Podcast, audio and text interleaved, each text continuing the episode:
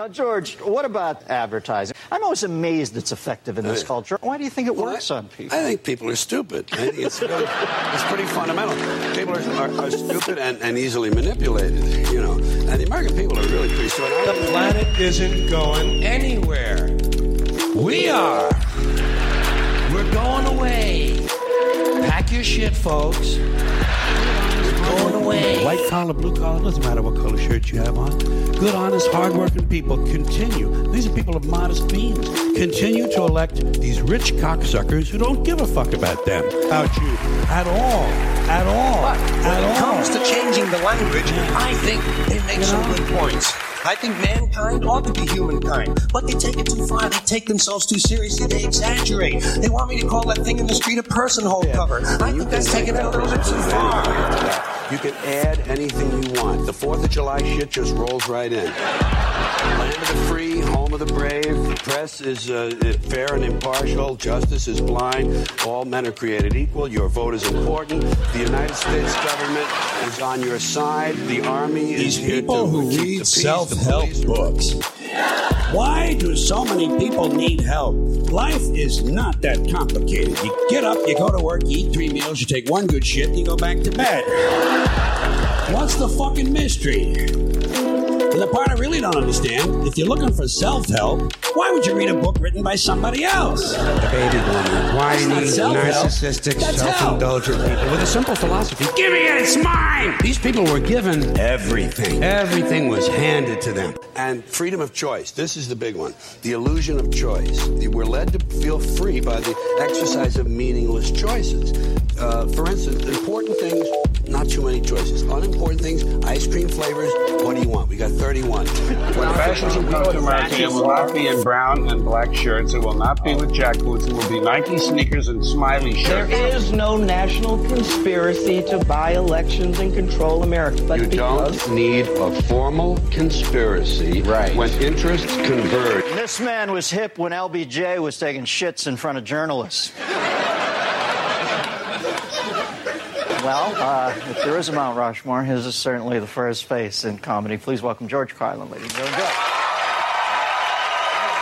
In 2008, the world bid farewell to the irreverent and incisive George Carlin, the long haired sage whose piercing observations and delightfully profane language confronted American hypocrisy. Yet, his lingering presence continues to permeate our collective conversations, defying the confines of time. What's even more surprising is how Carlin has managed to transcend the divisive realm of politics, finding embrace among individuals who vehemently disagree on virtually everything else. It seems they all share one conviction. George Carlin would undoubtedly align with their own worldview, when in fact, we're all really just aligning with his. The endurance of Carlin's work goes beyond a mere testament to his talent. His frustrations expressed with humor and authenticity strike a deep and lasting chord with audiences. They lay bare the persistent injustices he astutely identified in American society and society as a whole. They serve as a stark reminder that these issues still plague us today. To help me explore the enigmatic legacy of George Carlin, I'm joined by two of my lifelong friends, Shaun and Ryan McGann. Together, we delve into the lasting impact of George Carlin's searing observations, examining the unyielding relevance of his social critiques. We also ponder the weighty question of who, if anyone, can step up and take his mantle. Brace yourself, folks, because this journey is going to be split into two parts, each delving a little further into the legacy of George Carlin and those he inspired around him. This one does get a bit silly at times, and we'll be discussing some of Carlin's more risque pieces as well. But I also queued up Carlin highlights in between so that you know more what we're talking about when we talk about certain acts. But find out for yourself in an episode I'm calling The Carlin Effect how George Carlin continues to shape the conversation. This is part one.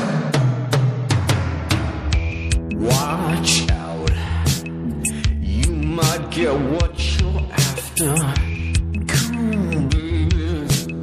Strange, but not a stranger. I'm ordinary guy. Burning down the house. I wrote you guys a very special introduction to so. Um, oh, you're gonna read? Oh, I don't know if you're just gonna pop that in later. Uh, well, I'm, I'm going to do it now. Oh, okay. I wasn't. I was going to do it later, but I kind of. Jay, you gotta post the thing on Twitter so I can share it. And like tag me in it. I put you All in right, I'll group. you. You can send it. Oh, that's true. I'm bad. I'm so bad on Twitter though. Like uh, Instagram and Facebook, I can use. I know, like Twitter. I don't know. I just get like very. I don't know. You need a blue check. At some point, I'm like, how much do I want to push this shit? you know, like, Much do I want people really? not like, do I really need you all? I don't think so. Doing this for me. I'm, I'm This is mine. all right, let me see if I can get through this fucking word salad I made. I'm sure I'll fuck it up a couple of times. It's very special though. Very boy. special for you guys. All right, you ready? Here we go. Let's get the uh, vocal cords going. All right. Let's do it. Hello and welcome to the With Jay Burke show. My name is Jason Burke, and though I'm technically the host of this podcast, it's the guests who truly take top billing. This is a place for curious minds who enjoy civil and sometimes meandering conversation. If you appreciate a few laughs and want to come away with knowledge about subjects that aren't always easy to break down, then you're the person I want listening to this podcast. Allow me to introduce our esteemed guests for today's podcast. First, we have Ryan McGann, one half of the dynamic duo that hosts the wildly entertaining Front Facelock. This podcast is a delightful mix of wrestling discussions, candid rants about life's little annoyances, and entertaining movie reviews, all while sipping on their favorite beverages. Ryan's journey into the world of podcasting has not been without its moments of standing up to the powers that be. In a remarkable incident, he fearlessly faced off against the formidable media personality Craig Carton and the influential and corrupt WFAN machine. When Carton failed to follow through on his own request to have Ryan and his co-host featured on the Carton and Roberts sports radio program, Ryan emerged unscathed from the ordeal. And then we have Shaun McGann, a fascinating individual with a diverse range of experiences and expertise. I can't do this. Expertise. I, I can't do that.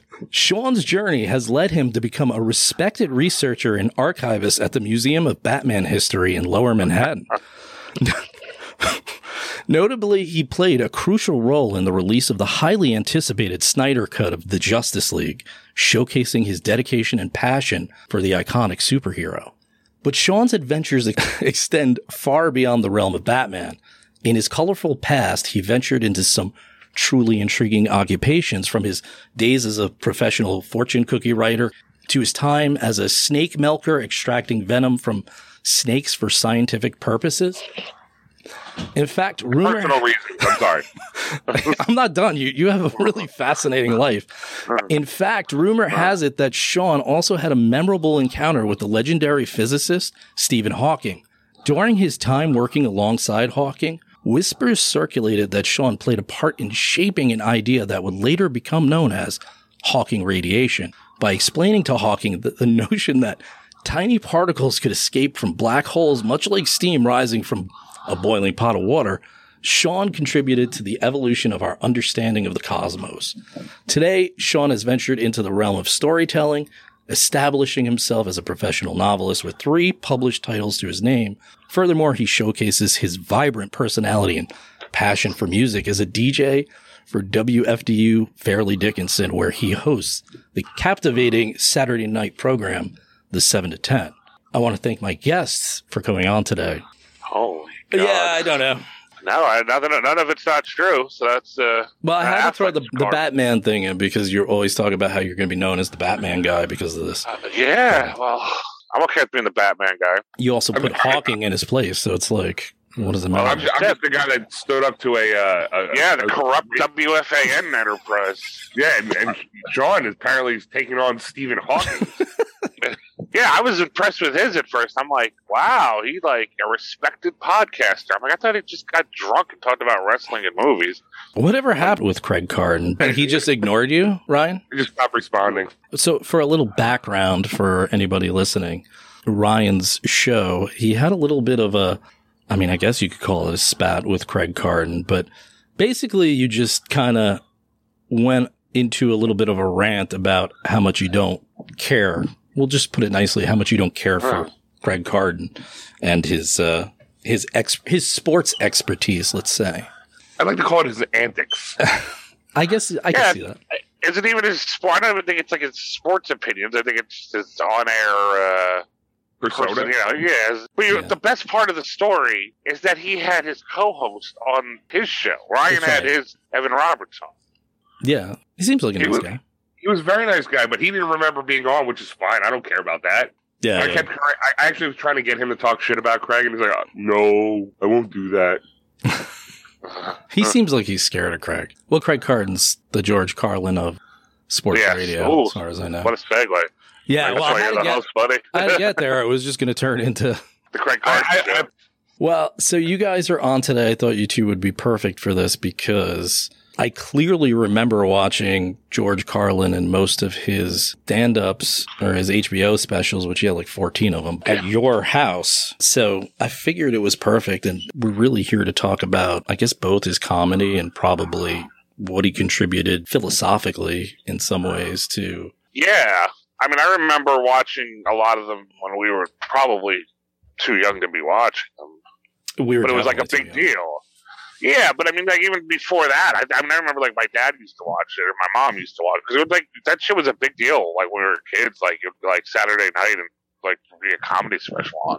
That used And it, be, it like, was always thing. live, so it was like, Yeah, exactly. the the because you are all diseased. He he screws up in the live one, and it's still on the, like video, but the audio it's different. Right. So it's funny. The one I remember very vividly was, um, and I know I saw other ones at your house, but I have to think about it. But the one that always comes to mind is um, back in town because he uh, he does the "Why I Don't Vote" uh, Yeah. skit. You know, On election day, I stay home. I don't vote. Fuck them. Fuck them. I don't vote. Two reasons. Two reasons I don't vote. First of all, it's meaningless. This country was bought and sold and paid for a long time ago. The shit they shuffle around every four years doesn't mean a fucking thing.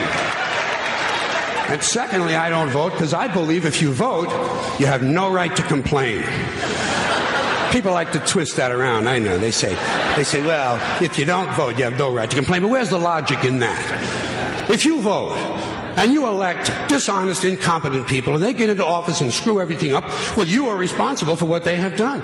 You caused the problem. You voted them in. You have no right to complain. I, on the other hand, who did not vote, who did not vote, That's where uh, free floating hostility came from. yeah. I was gonna say that's part of that. That's part of free floating hostility, right? He has that like whole, Yeah. whole thing he does. But I remember uh. watching that one and being like, "Wow, he made total sense with that."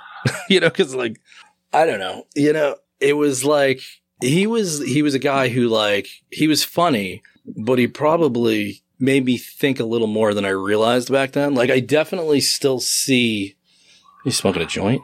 What's your problem? No, disgusting. Anyway, You can't Um, perform unless you're high. yeah. this is a, this is actually an intervention. It's not a Yeah. No, it's it's not a joint. I'm sorry. I, I keep freezing. I don't know what the hell's going on. It, it must be your end, Jay. It's not mine. I sure blew my shit. Um, but you know, sometimes I'm like, oh, I just uh, I thought of that, and then I'll watch like an old Carlin skit, and I'm like, oh no, that's that's totally like I just ripped him off my Yeah. whole life. Well, because there was so many of them too, and I mean, like Yeah. you know, you probably saw it when I remember like Comic Relief. Yeah. He was on that for uh, for I think he, didn't he do uh, my stuff with that one? Yeah, that was the one you we take were the green sweater. And I mean, that was like eighty. You know, I mean, you know, it's just like there's so much. And then of course, even the ones that you didn't see live, I mean, you know, you get on tape somehow or whatever, or record or whatever. So it's like there's just so much of it. Well, that's true. I mean, when you think about how far back he goes, and like, I have to be honest, like, there's obviously a point where I don't really know much about him, and that would be, you know, probably that 60s period. And Yeah, well, he was Whatever. doing like the hippy dippy weatherman and Yeah. stuff.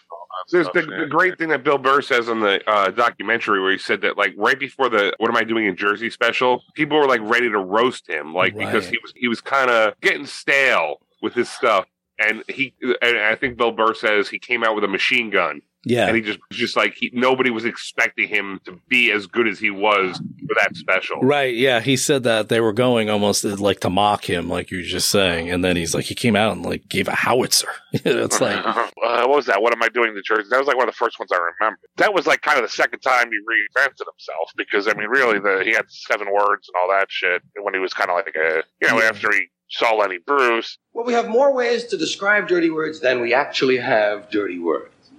That seems a little strange to me. It seems to indicate that somebody was awfully interested in these words. They kept referring to them. They called them bad words, dirty, filthy, foul, vile, vulgar, coarse, in poor taste, unseemly, street talk, gutter talk, locker room language, barracks talk, bawdy, naughty, saucy, raunchy, rude, crude, lewd, lascivious, indecent, profane, obscene, blue, off color, risque, suggestive, cursing, cussing, swearing, and all I could think of was shit, piss, fuck, cunt, cocksucker, motherfucker, and tits.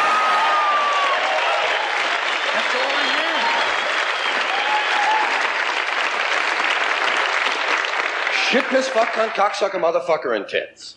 That was my original list. I knew it wasn't complete, but it was a starter. When Lenny Bruce was kind of going through all that shit, you know, he was getting arrested in clubs. yeah, he had the counterculture era, I Yeah. should call it. And then I think the, I guess after Kinison or whatever, something kind of changed in him. And then I, I don't know what you would call him, like the angry uncle period or something like that. But uh, Yeah, I mean, you know, I mean that's kind of it's like a band kind of staying up with what's going on in music. You know, I mean, like uh, you know, I, I guess like Lenny Bruce kind of when he he was going through all that shit, he kind of let it get to him. And you know, I mean, he didn't really do comedy anymore. He kind of just did like he'd go and show up and talk about you know he'd like read his arrest report and shit on stage. I mean, like it wasn't even hardly doing jokes anymore. So Right. Carlin kind of figured a way to make that into a routine and add some jokes. Even that angry uncle period, like with the jamming in New York and back in town. I mean, half of that special, if not more of it, is nonsense jokes. I mean, you know, not even nonsense, but like, like you talk about the free floating hostility. I mean, me and Ryan talk about this all the time. The uh, part of that bit where he's like, Mickey Mouse's birthday's on the news. Do you give a shit about Mickey Mouse's birthday? I don't. He's like, I write him a card. Dear Mickey, happy birthday. Love George. I don't. Why? Because I don't give a shit.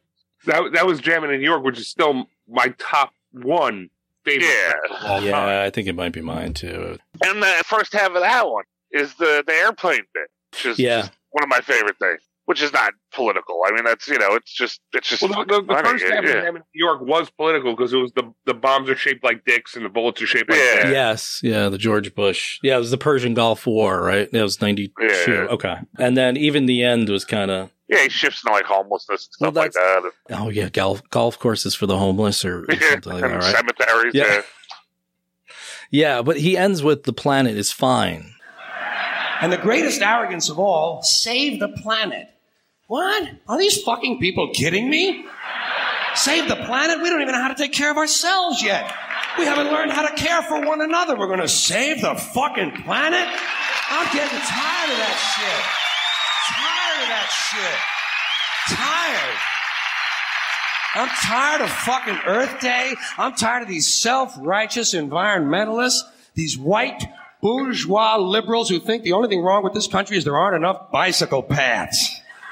People trying to make the world safe for their Volvos. Besides, environmentalists don't give a shit about the planet. They don't care about the planet. Not in the abstract, they don't. Not in the abstract, they don't. You know what they're interested in? A clean place to live. Their own habitat. They're worried that someday in the future they might be personally inconvenienced. Narrow, unenlightened self-interest doesn't impress me. Besides, there is nothing wrong with the planet. Nothing wrong with the planet. The planet is fine. The people are fucked. Difference. Difference. The planet is fine. Compared to the people, the planet is doing great. It's been here four and a half billion years. Did you ever think about the arithmetic? Planet has been here four and a half billion years. We've been here what? A hundred thousand? Maybe two hundred thousand? That's Yeah. Jamming in New York, right? Which is Yeah. probably to me his best Yeah, I think work. that's his I think that's his favorite too. I saw in an interview with him that he said that he kind of realized he was a writer when he wrote that Yeah. one. because that's the one where you can still relate to everything he says in that special. If you were political, you, if you just like the stuff that they like, the middle thing, that and the flying on the airplane, I watch it every time before I get on a plane. every aspect of that special, there's something you, everybody can relate to. Yeah. Well, you guys are both right in the sense that I, I guess the the YouTube clips, the clips you find of him now are all the relevant stuff, which is still like, Yeah. amazing that he was, you know, kind of pre-science back then, but yeah, he still was kind of silly in a lot of ways, right? Like he had a lot of Yeah. a lot of jokes that he actually told. Yeah, it was never just like he wasn't lecturing. I mean, he was lecturing maybe to a point, but it wasn't like you know, like you know, like Maher. I always feel like lecturing. Maher's. I, I actually wanted you to get into that later, uh, too. But Please Well, because I can't stand Maher anymore. yeah, so I, w- I was. mm, Should I get into that now? Yeah. so- this is your show. You do you Ah. want. all right, all right, all right. You're right. You're right. Um, no, yeah, I, I know what you mean. Like, so, but his lecturing, there's a difference between what Maher does and, and sometimes, listen, Maher has some really great points and he delivers it okay. Carlin's lectures, I don't feel like he's talking down to me. He's talking about like this huge mechanism it's and the society yeah, and people yeah. in general. the thing with Maher, and I'm sorry to cut you off, is the thing with Maher is that he almost feels like he wants you to agree with him. Yeah, like he's, he, Yeah, well, If, Maher, if you don't agree with him, you're wrong. Like I, there was a thing that I, me and Sean had watched with him and uh, Steve Martin and Martin Short, where he was trying to talk about millennials. Remember? You remember that? It, it was uh, when yeah. uh, With Murder- they were Only doing Murder- the only- Hmm. Yeah. and uh, he was talking. They were talking about uh, Selena Gomez, and he's like, "Oh, the millennials just don't get it. They don't understand." And Martin Martin Short was doing a great job of just playing it off, and he was just pushing the issue, and they just kept playing it off. right. He was like trying to force his opinion there. Carlin always did it where he just kind of said like, "This is how I feel," and I'm just going to tell you how I feel. And and Maher's always like, "If you don't feel how I feel, you're wrong." yeah. Yeah. Maher is also not funny. You know what I mean? Like I don't I don't find him to be that great of I've watched his comedy specials. I mean, the, I'll laugh a little bit here and there, but I've never I never have went to him to actually laugh if I watched him. Like there's no Because- there's yeah, and there's always a, like a narrative for the special. Is like it's like just topics, whatever's going on. It's it's hard. So it's, it's got really no value of going back and watching except as like a time capsule. yeah. Yeah. And It- the other thing, it, it doesn't shift gears at all. You know what I mean? Like Carl will do like a political bit that'll do fart jokes or dick jokes or something. Yeah. You know what I mean? Like you know, it's like it's a show. And and and Maher's stuff is like if you don't know what's going on in the time that he did the special, you're kind of lost. Like Right. Carlin is kind of it just encapsulates everything where it's it, it just fits in all. I used encapsulate. That's a fucking five dollar word right there. you never hear that on the Front Facelock podcast. No, you never hear that word ever. Uh, but it just you just under like you could hear something from 1975 and it's still relatable today. Well, Maher's is like you don't know about the Grenada where the two helicopters hit each other. Yeah. You know, Yeah. that's Well, and the other thing I think is he doesn't mention specific politicians a lot. Uh, in fact, he even Right. references that at one of the points. He says, "I don't go after politicians Right. In general." except you know what I mean? uh, what am I doing in Jersey? He talks about uh, Reagan. That's pretty much the only- Yeah, Yes. but that, that, and that kind of parlayed into the you know the priests who uh, they didn't want to you know they didn't want stuff on the radio or whatever.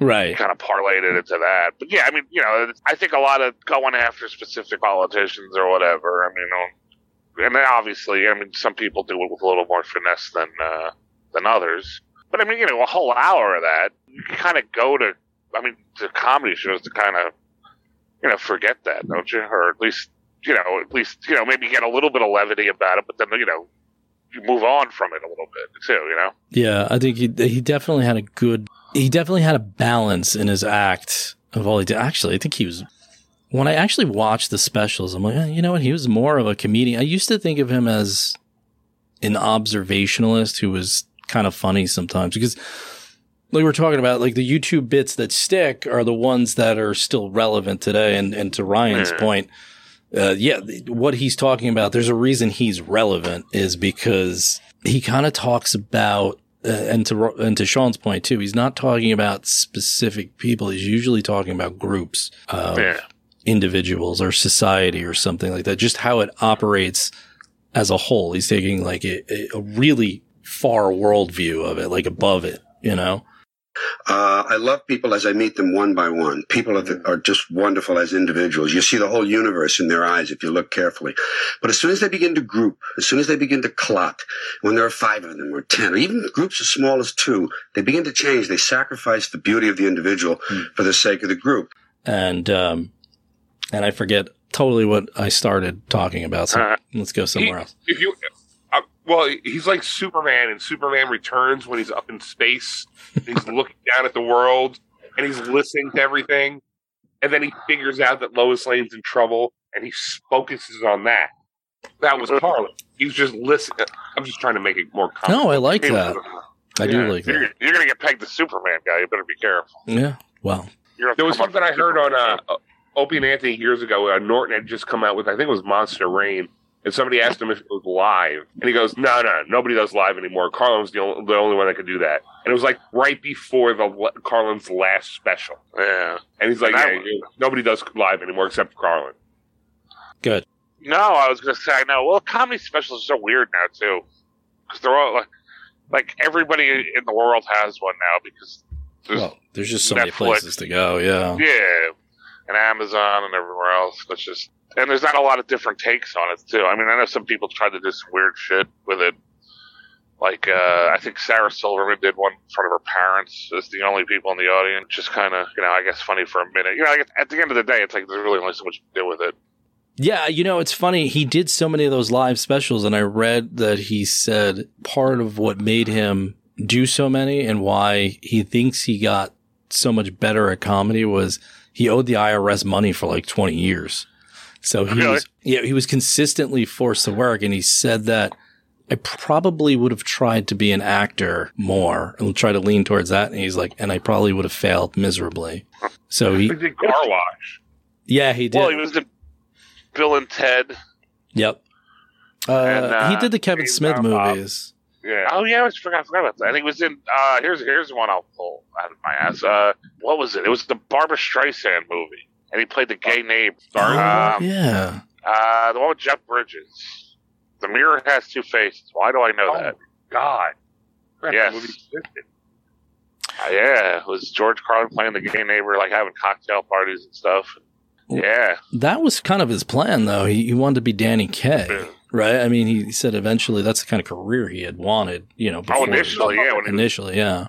He was also a Mr. Conductor. Oh, I Oh, know that yeah. very well. He was he was my favorite conductor, to be honest. Although Ringo was not bad either. I'm going to be honest. I, I was okay with Ringo. Ringo wanted to be an actor too. Did he now? Ringo should have been an actor. He After acted the like a drummer. he acted like an Uh, important member of the Beatles. Wow, I still have to watch that just to see that's great. You're talking about the um. the Apple thing or the, the Disney, whatever the hell. Peter It's Jackson great. thing. It was fantastic. Yeah, I'm fantastic. sure it is. Yeah, you know, it was I have no, no excuse. it was funny. I for don't not know. watching it. I'm glad. Let's just talk about the Beatles now. Thanks, Shaun. Uh, no, you know what I did like about it though? Well, you know, it was a documentary. So you know, Judd Apatow did a documentary about Carlin. So, you know, so it was it's a all, segue. all same. But um, no, you know what was what was cool about it was like they didn't hate each other that much. Like they they seemed to have a lot of fun. Every clip I've seen from it, it's like, yeah, they're even like the ones that are like, oh, you can feel the tension. It's like, ah, it's not. I mean, this. I've been in very shitty bands, and Yeah, it's like it's more tense than X. You know, it's like any every band secretly kind of hates each other. it kind Jay of were in that band with you. Yeah, Jay was in a few of them. yeah. yeah. There was a couple. Oh, yeah. We got paid when we got paid in alcohol. oh God. Yeah, those, those were the nights. Um, Yeah. yeah, you know, but it it was um um it felt more like with the Beatles they were just ready to move or at least Lennon was ready to move on Yeah. and probably Harrison too because like Harrison if they would have had Harrison more involved they probably could have done like 10 years of more albums because he had a He- he triple was- fucking album afterward yeah. that was was really like- good He was my favorite Beatle because I personally think, and this is my opinion, I think he was the most musically talented. But I, I saw specials where like Paul would like go in the studio at night and re-record solos because he didn't like how George did it. Yeah. So like a lot of the solos you hear that are supposed to be Harrison are actually McCartney who re-recorded them. I always get the vibe like Paul is a control freak, but then uh, I've also seen stuff with him where he's like, "Well, nobody else wanted to fucking do it, so I had to do it." Yeah, I saw I'm like, yeah, I guess that kind of makes sense too. It's like, yeah, I guess he's right. You know, like somebody had to fucking do it. Well, it It sounded would have been the Beatles. after what's his name died, um, Uh, Epstein. Epstein died. Yeah. Paul felt like he had to take the reign. That's what Lennon said anyway. Yeah. Paul felt That's, like he that's was kind of why like I was always a Stones fan over the Beatles, and I don't hate the Beatles. Are we talking about the Beatles now? Is that what we're doing? I mean, This is my fault. I, I, Yeah, I, yeah, we I, are I, right now. I, I can just Uh, I- cut it. I don't know. We'll see where it goes. I always like the Beatles, the, the Stones more than the Beatles because I know the Be- the Stones had like their little phase where they had like a, it was a disco album and I forget the name of it. Emotional And- rescue. Emotional Rescue. Thank you, Chuck. And, and a few other, but for the most part, like like if you're going to tell me, uh, let me hold your hand versus uh, let's spend the night together. Like I'm taking let's spend the night together. Satisfaction versus love me do. Like I'm taking satisfaction. Like I just think that overall, in a, and they've been doing it for 50 years. I, you Right. know, I just think the Stones were more. uh They had more co- like uh, uh what's the word? Not content, but like uh, just, there was just something more uh, meaningful in their in their songs than "Love Me Do." Yeah, but I would venture to say, oh, this totally got off topic, but I would venture to say that take, you know, Love Me Do and then get to a day in the life and that's like five years apart. Like it's No, the, no, I, I the vast I, amount of musical growth in that short period of time is what impresses me the most, you know? And whereas, where what's impressive about the Stones is like, they stayed good for that long. You know what I mean? Like they never really Right. flamed out. yeah, and I'm not disparaging what the Beatles did. I'm just saying, I, like at the you know, I would agree with you though. At the beginnings, the, between the two, Yeah. I can't argue I mean, that it- fact. It's kind of like saying Megadeth, Metallica, and I'm sorry, we're going off on a way big tangent. I Like, promise uh, meandering conversation. So He's got the same meandering, yeah. like Me- Megadeth Metallica, I'm giving Metallica Kill 'Em All, Ride the Lightning, Master of Puppets, and Justice. But then from Justice, a year later, Rust in Peace came out, and then I'm giving Mhm. Megadeth all the credit from that. Megadeth became the better band from Rust in Peace on. So, Yeah. not saying Metallica's not a good band, but I just think somebody took over as the better band. right, I, I could agree with that. But yeah, I, I think it's funny because I wanted to bring the Beatles up before and how many times they changed and how many times Carlin changed. It was so so good on you. Oh, okay, so but yeah, but that's I my really jumped metaphor. My thing with the Beatles is I think that they're probably, you know, by today's standards, nobody really knows it, but they were probably the most experimental band of all time. When you think about it, like everything they just did and tried, but they were also afforded a luxury that a lot of bands didn't have where they stopped touring and just hung out in the studio 300 days a year. You know what I mean? So, and they could still sell You might you might say eight days a week. Eight, they worked eight days a week. yeah. There is some albums I definitely can't really pick up that are early on. I, I will, I will Nobody begrudgingly. plays that shit anymore either, you know? There's a lot of people. you listen to the radio, they don't play. I mean, the, you know, up to you, but um, but real, no, they don't play anything before like uh, maybe Rubber Soul, Yeah, and maybe or Revolver, but nothing like Let Me Do and all that stuff. That stuff's yeah, that's just radio. Hey, what, I just want to pee real quick. Just keep talking. okay. We'll leave A this. pea. The, uh, or a nor nut. So just talk. You fucking don't you have something to pee in, like a bottle? That's what Yeah. I do. I just it's my bed. Jesus Christ, Be right in it. my God, Well, go go save us. No, I was going to say the uh, with the Carlin thing too, When you're talking about influencing people um, as far as the Beatles. You know, it's funny because when you said about Kinison, I know he dedicated Jamming in New York to Kinison. Yeah, because that was like right after he died. But Hicks was another one that he really influenced. Like, That yeah. was also ten years after he was gone. You know, you're listening to Hicks stuff, and it's like the same. so. It was, it was very like you know relevant still. You know, we could just dive into that because I was going to try to talk about at some point who he would have passed the baton to. And there's obviously there's a lot of funny guys around and a lot of guys who are socially, um, Yeah. I guess, in tune with, with the times. I think losing Bill Hicks was losing the next George Yeah, like the guy he passed the baton to. You, you know, like when I think about his like marketing bit and stuff like that, which was super funny, but also, Uh. you know, spot on. Like, you know, when you think about it, it's probably the most evil thing in the world. And I, I'm I- I'm a huge. I mean, everybody knows I'm a huge Bill Hicks fan. I love him. He's one of. He's probably one of my top five ma- favorite comedians. The problem with Bill Hicks that Carlin didn't have is that Hicks did what Shaun was saying earlier. He was specific with certain things, Yes. and yeah, it, as it like we know it's funny because we lived through some of the stuff he talked about the Gulf War and and, and George Bush and Rush Limbaugh and all stuff like that, and it was funny because we know it, but it wasn't as broad of a topic as what Carlin was doing.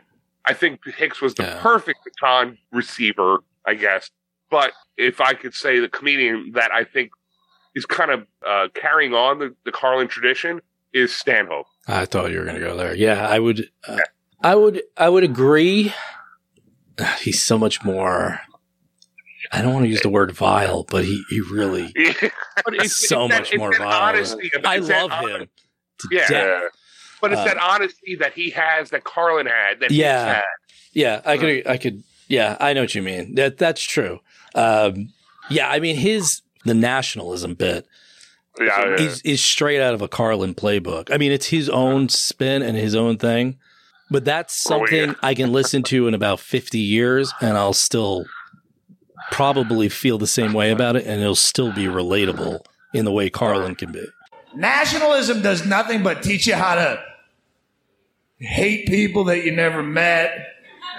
And all of a sudden you take pride in accomplishments you had no part in whatsoever and you brag about, you know, like the Americans, go, fuck the French.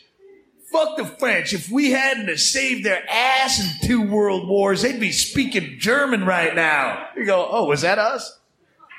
That was us? Was, was that me and you, Tommy? We saved the French? Jesus. I know I blacked out a little bit after that fourth shot of Jägermeister last night, but I don't, I don't remember. I know we went through the Wendy's drive-through. We are gonna get one of them fresh cheddar sandwiches. It looked so alluring on the commercial, but then we ordered it and realized we had no money and we had to ditch out before the second window. And those douchebags in line behind us with the bass music probably got our order and out. We laughed about that, but I don't remember saving the French.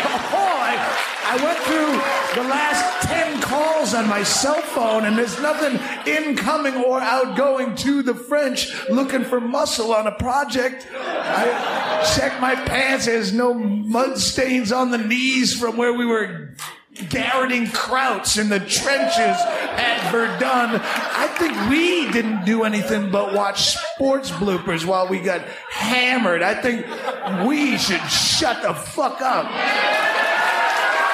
Don't have any muscle job. Were we garroting Krauts in Yeah. the trenches Verdun? So Carl, Carlin has this bit. I think it's the one he did in New Brunswick. It was the one right before uh, jamming in New York. Uh, it was the one where he talks about shaking hands with a guy who has no fingers. Uh, He doesn't scream. yeah, he's like, "Ah!" I forget the name of the special, but he talks about it it was the one where he talks about Elmer Fudd raping Porky Pig, and uh, he talks about words, and he says the N word, and he Yes, he says does. There's nothing wrong with saying the N word, this and that. But then Stanhope has the bit where he says the F word, you know, uh, talking about gays. He says the F word. He goes, "That's a great word." You know, if you if you're offended by that, I'll I'll take you in the back and suck your dick. You know, just because it's a good word. So I think that's the same vibe Yeah. that Carlin had, that Stanhope had, like where it's like just nothing's off limits, and he can explain his way out of saying awful things because he makes it funny. Well, I think part of it was, you know, saying that as far as language goes, that it's you It's know, just you're- words, you're yeah. incriminating language instead of you know the shittiness behind, you know, like the people Right. assigned to it and all that. You know, Words Stanhope as great opposed to intent. Now I probably got some other group pissed off at me because I said fruit. There's a different group to get pissed off at you in this country for everything you're not supposed to say. There is absolutely nothing wrong.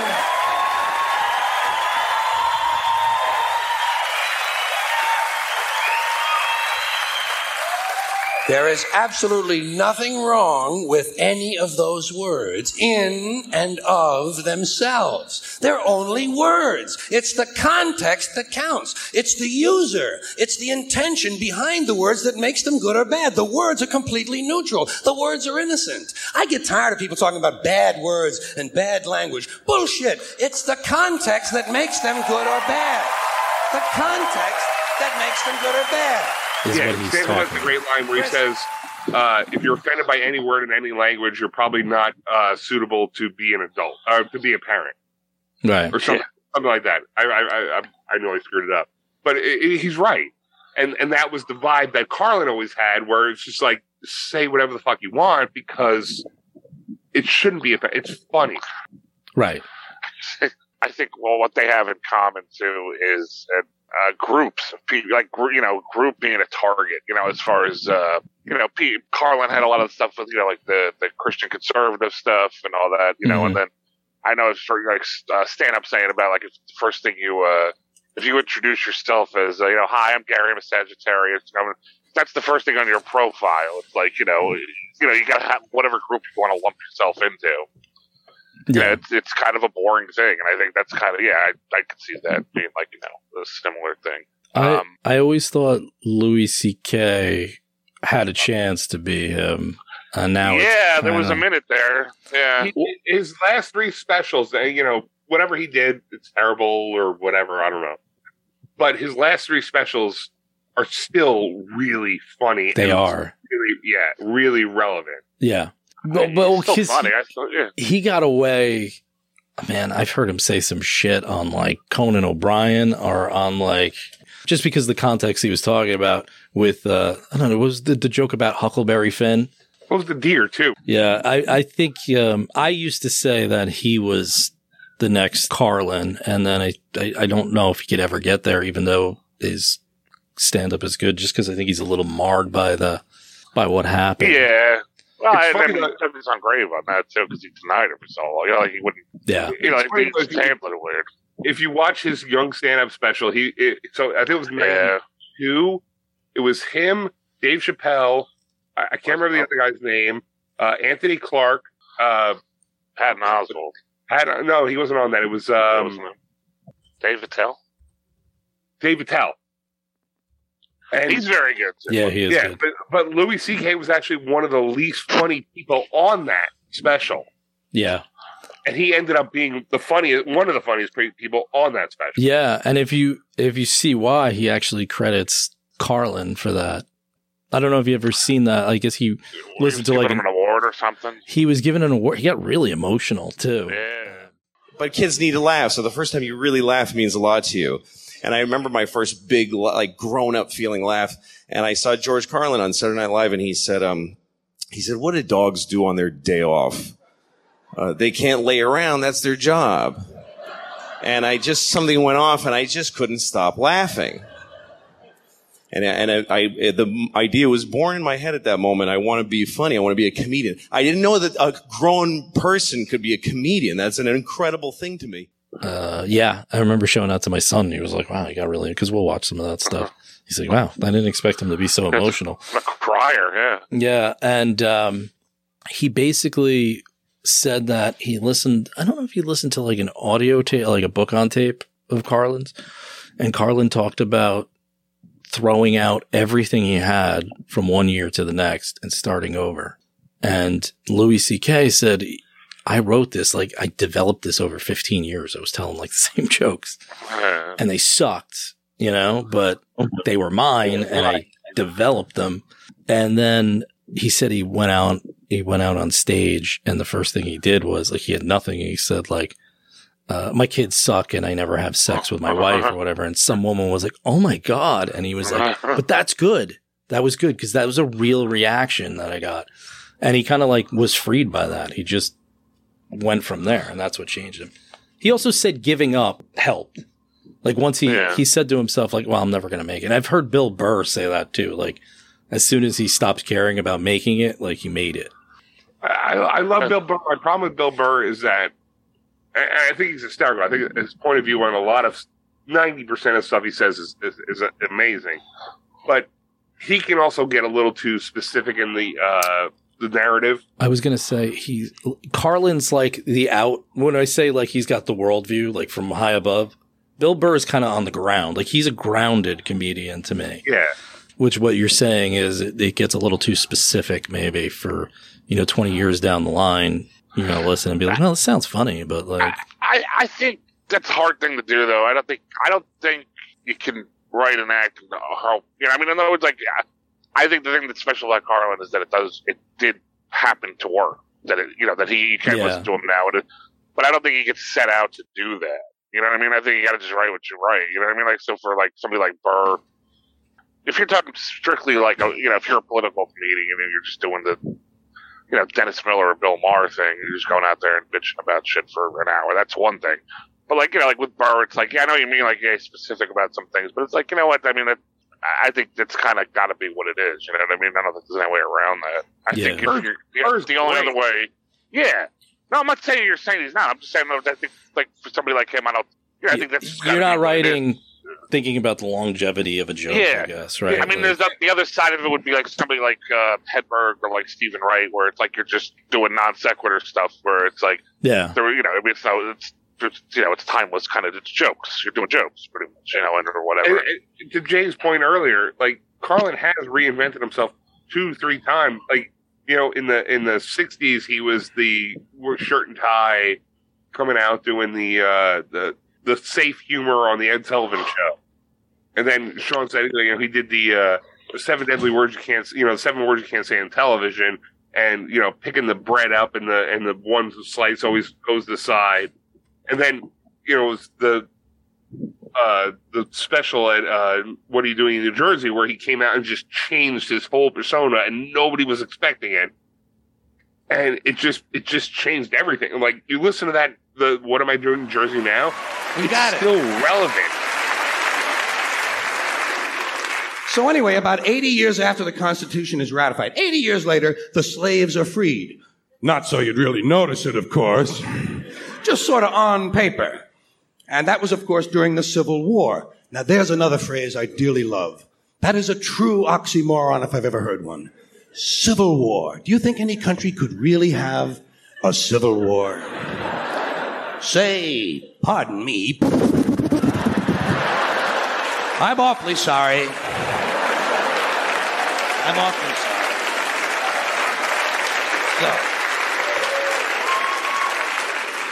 Now, of course, the Civil War has been over for about 120 years, but not so you'd really notice it. Because we still have these people called Civil War buffs. People who thought it was a really keen war.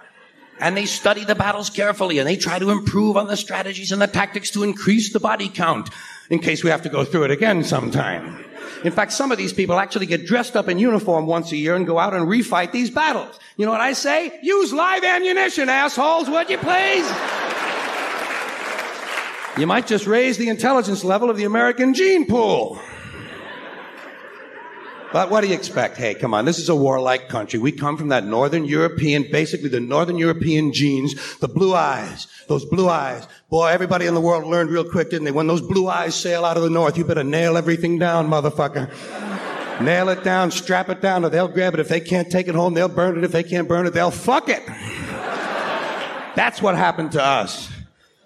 And it's a warlike country. Come on. I mean, forget foreign policy. Even the domestic rhetoric is warlike. Everything about our domestic policy invokes the thought of war. We don't like something in this country, we declare war on it. The war on poverty, the war on drugs, the war on crime, the war on AIDS, the war on cancer. We got the only national anthem that mentions fucking rockets and bombs in the goddamn thing. You know what I mean? All right.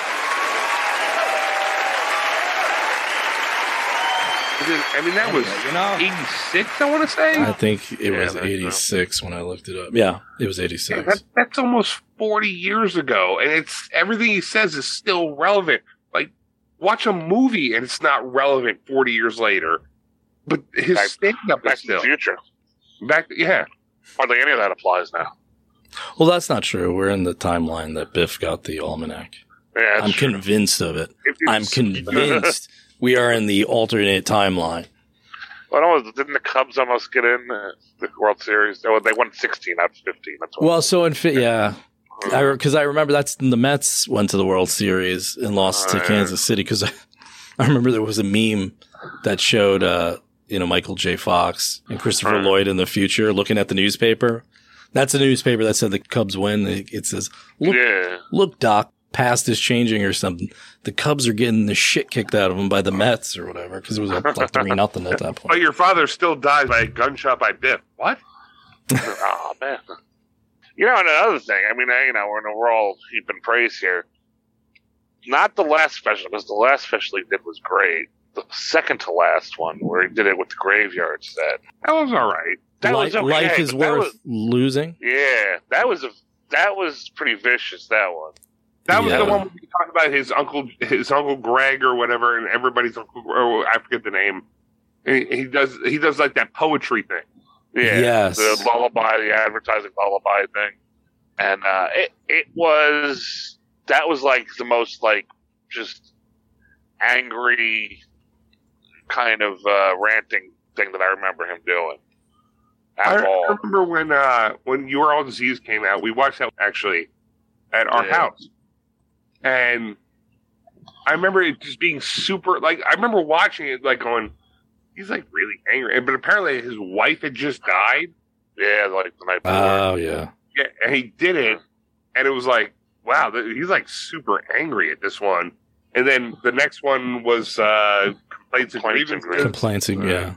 which was good. That was after 9-11. and then uh, the Life is Worth Living was okay, but the last one was the so last one was great. So I get life is worth losing sometimes confused for the last one. Um, that was um, it's bad for you. yeah, it's bad for you, but it's bad for you has. I guess I get it mixed up because he does the dumb Americans bit is in life is worth losing, I think so. Yeah. right? And I always think it's going to lead. I'm trying to think of how that one ends. That's the one where he I don't- talks about how they're fat asses, and you look at some of these, the size of some of these people, and you think, do these people fuck? You know, like. Uh, the, the, it's funny because the uh, the it's bad for you special. We, me and Shaun and our father saw him at the Strand Theater in Lakewood. yeah. Probably like two or three months before that came out, and Dennis, our father, uh, was in communication with him via uh, his job at the time, and he signed a picture for Dennis, and it says, "Dear "Dennis, blow me, love George." We still have it. and he he wanted like he was going to meet us. He was going to come out after the show and meet. Yeah. He, I think he stuck his head out or something and said like, you know, I'm I'm sick. I'm not, you know, or whatever it was. And somebody stuck their head out, said he's not feeling well. But he said this joke. It, I never forgot the joke. Because it was just so funny.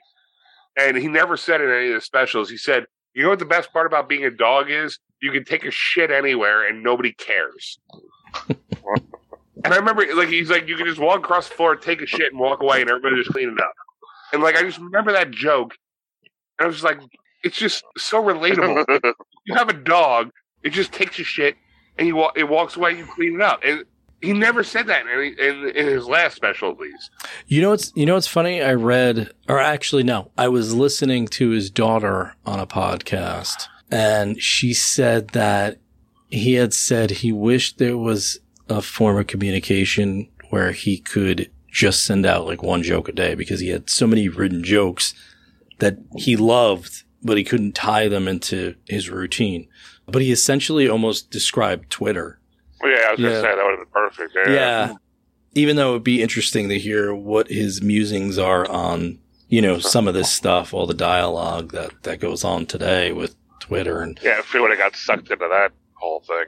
He would have got sucked into it, and then he probably would have shit talked it as well. yeah, Yeah. yeah. I, I think yeah, he would definitely been like a troll. Well, my favorite, yeah, my favorite people on Twitter are the ones who, you know, shit talk it and do it anyway.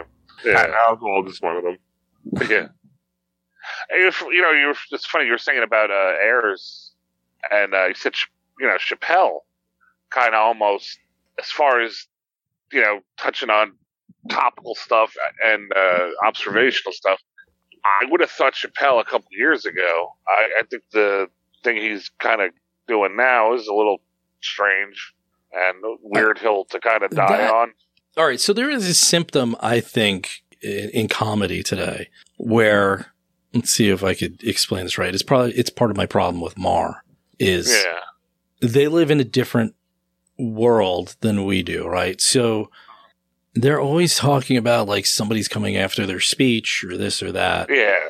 And somehow they make that like it's you know, it becomes this political thing that like, you know, these people on the left are trying to like, you know, take away everybody's speech and make everybody the same. I don't see a lot of that that exists if you're like a regular person. And that's what that's like one of the main things that bothers me about Maher is like he'll start talking about children and like how they should be parented or like how this person's not going to let you talk, you know, the, the left is so like this and that. I'm like, what the fuck are you talking about? Yeah, like, what, what world, world do you live in? Like, you know what I mean? Like, you're not, you, you don't, like, you don't It's exist in the same place. So I think comedians, and you know, I've heard Seinfeld say it, he wouldn't do colleges anymore and stuff like that. And, and listen, there's probably some truth to whatever they're talking. There's always going to be an asshole. They've had to deal with assholes their whole career. Yeah. I mean, 40 years ago, it was the, it was the right doing the same, you know, Yeah. the same thing, you know, and then they made it. There's still comedy. But that's Chappelle kind of like fell into that trap too Yeah. because you know obviously he's he got a lot of shit for the last special with whatever the trans jokes and things like that. And If you if you listen to that joke, and and I get, you know, I, I'm a, I'm somebody that always like to look on both sides. I'll listen to Yeah, extreme do. right radio, and I'll, I'll listen to extreme left radio just to hear both sides. I don't I don't like to live in an echo chamber. Right. But the Chappelle thing, he was telling a story about a friend of his. Yeah, I agree with I you. By get- way, on that. Yeah, I Yeah. get why people were upset by it, but if you really just kind of like open your mind and just like not take it for Chappelle being a leftist comedian for the most part, it's just a funny story about his friend who was a trans comedian. That's all yeah, I it mean, I didn't. Yeah, I mean, I, I mean, listen, I'm not trans, so I don't know. Maybe. I- Thanks for getting me maybe canceled, guys. Yeah. is. Thanks for getting you more listeners. Oh, sorry. I get a lot of right wing guys. All of a sudden, They're going to be. Uh, Fox News. this now. guy just tells it what it like it is, man. Like his show. gonna be on co- He's like color the new. Joe Rogan here. guy's on point. this guy didn't get the shot. Yo, I heard Burke was vaccinated, bro. There's no way. he got the There's no way. bro. There's no way that book got vaccinated. You hear his last show? He got the vaccine, but that kind of like set it off in his mind and realized that he, He got the know, le- he got the vaccine, but it fucking his body rejected it and shot it right back out. Yeah, it was placebo, It just bro. shot right out of his arm. Uh, uh. He just did it so he could work uh, for his Shot family. like It was a a placebo. crow. It was like that scene in the crow where he squeezes his arm, the girl's arm, and the fucking heroin just comes out. It's the same thing. How the fuck did that happen? Oh, Yeah, but- Chappelle. Yeah, Oh, I just I just have this like really big issue. I just have this generalized big issue with this whole like you know everybody's dunking on your speech thing, and I'm like, I guess I can see how you feel like that if you're one of these people, but in like real life, I still hear a lot of fucked up shit every day. Beyond that, where the fuck are you hearing them say it? You're hearing Maher's say it on his fucking weekly television Yeah. show. You're hearing fucking Chappelle say it on his fucking third Netflix special in, you know, how many years? I mean, you know, it's like hey, you're giving it more air. You know what I mean? Like fucking just do your show Well, and like you know, uh, you know, I mean, like nobody's telling you not to do anything. Like you know, Well, that's exactly, I think, the problem I had with Chappelle after that is it would have been funny, like, just to make a joke about it, but then he came out and was like, they're trying to cancel me. You know? Yeah. And it's like, Well, that, Mm. that's an interesting point. Let me ask you both this question: Do you think if Carlin was still alive, people would be trying to cancel him because of the shit he said? um, I was think- wondering that. Because that New Brunswick special where he says, "Have you ever tried to rape an Eskimo wearing leggings?" It, like that's a funny bit about rape. Because he's like, "Oh, they'd be kicking and screaming." I think there's more rape at the uh, at, at the uh, Yeah. the North Pole than the equator because there's a lot of fucking going on. There. Like, do you think some of the things he said back in the day would have got him canceled today? I don't.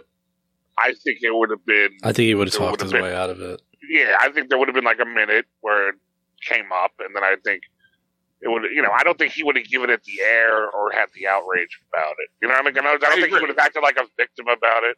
Yeah, he also I just kinda- he prefaced those jokes very well. Although, like like you're talking about with Chappelle, I think there's a lot of people who didn't hear any of these jokes Yeah. and had an assumption. Listen, I think in the world of TikTok and everything, though, we're like, you know, they can take a clip Yeah. Carlin, and just put the "Have you ever tried to rape a, a Eskimo with leggings who's kicking?" That bit is so much more than just that. I know, but somebody could do that right now, really. I mean, I don't know why. I guess I mean, honestly, they could take the uh, the audio of everything we're saying, and just turn it into I, something else. I'm done. Like, I Yeah. don't have a job after this. This better work out. I got to get these right wingers just fucking listening every day. Um, now I, I, uh, I wondered that too before, like in this day and age. I think there's something though appealing in where we're talking about where Chappelle went wrong. It's kind of like Louis C.K. I mean, was saying some of that shit four or five years ago and not getting his Yeah. ass canceled. That's not what he got in trouble for. Yeah. And it's because he just plowed forward and didn't give a shit. And I kind of Yeah. think Carlin would have had that same attitude, you know, if he was around. I, I just, I think they might have tried. Uh, I, I, it's an impossible question to answer too, because I mean, what would he be? Fucking like if he would have He'd still be, like, alive, he'd 90 be like in years his eight- old, Yeah. like, so it's like you know, 90. you're talking about Carlin now, you're talking about Carlin. It's Well, years if, if you look at like the, you know Sean Connery, you know the Bill Burr thing where he's, he's they're trying to cancel Sean Connery for saying seventy years ago that he you know no woman deserves a little smack. You know they're trying to cancel Sean Connery. is that really happening though? Like, is anybody Yeah, really exact- trying exactly. to cancel him? That's my point. Like It's come up, uh, but Yeah. like it's forgotten. I didn't even think about it again until was he on. TV last night. Yeah, Uh, they, Yeah. They're not No, like I- airbrushing I'm him out of posters. The, yeah, know, back exactly. I'm saying I'm not saying that he should be by Right. any means, but I'm saying you know that culture is is and I'm very far left, but that culture is trying to. That know, culture just that- exists on Twitter and online, though. That's not a real culture. That's my problem with the whole culture war. It's like Yeah. It's just made up nonsense, and then it's you know exacerbated by news stations that just don't have enough, that need more fluff. That's all that is. Yeah. And I hate that those comedians fall into that when they should just fucking ignore it. Well, it's comedy. It's it's, it's jokes. Right, exactly. That's why you go to.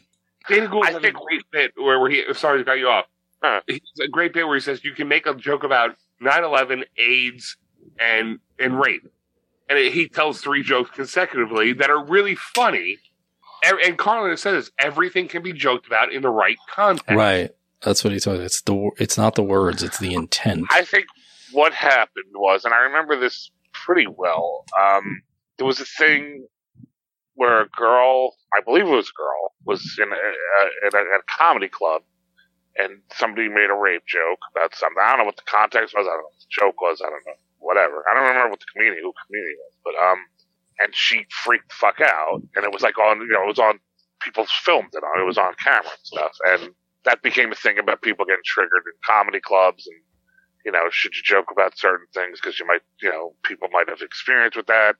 And then the pushback was, well, you know, you're going to a comedy show and the, Right. they go to the, work their stuff out there, and you know, it's and that became like the first thing I remember, like in this last wave of it, where it was like comedians bitching about, you know, going. And I mean, to to a point, I understand that. You know, you're going to try jokes out; they're not all going to hit, you know. But I mean, I don't recall this being a fucking epidemic of shit where it was like, you know, comedy ceased to exist for a certain amount of time because you know somebody got upset about something. I mean, you know, people are going to get upset about shit, and it's either you just keep doing it, but you know what I wouldn't do is give it air to fucking, uh, you know, especially if you're one of these fucking assholes who was, you know, is on TV all the time, and that's what you're going to use your TV time to bitch about is how, you know, to play a victim about it. I think it's stupid. So I, I don't think Carlin would have fallen into that trap, and I think most of the ones who are really good at it don't. You know, I mean, I think um, Stanhope I remember- is still yeah, around. was gonna say, yeah, yeah.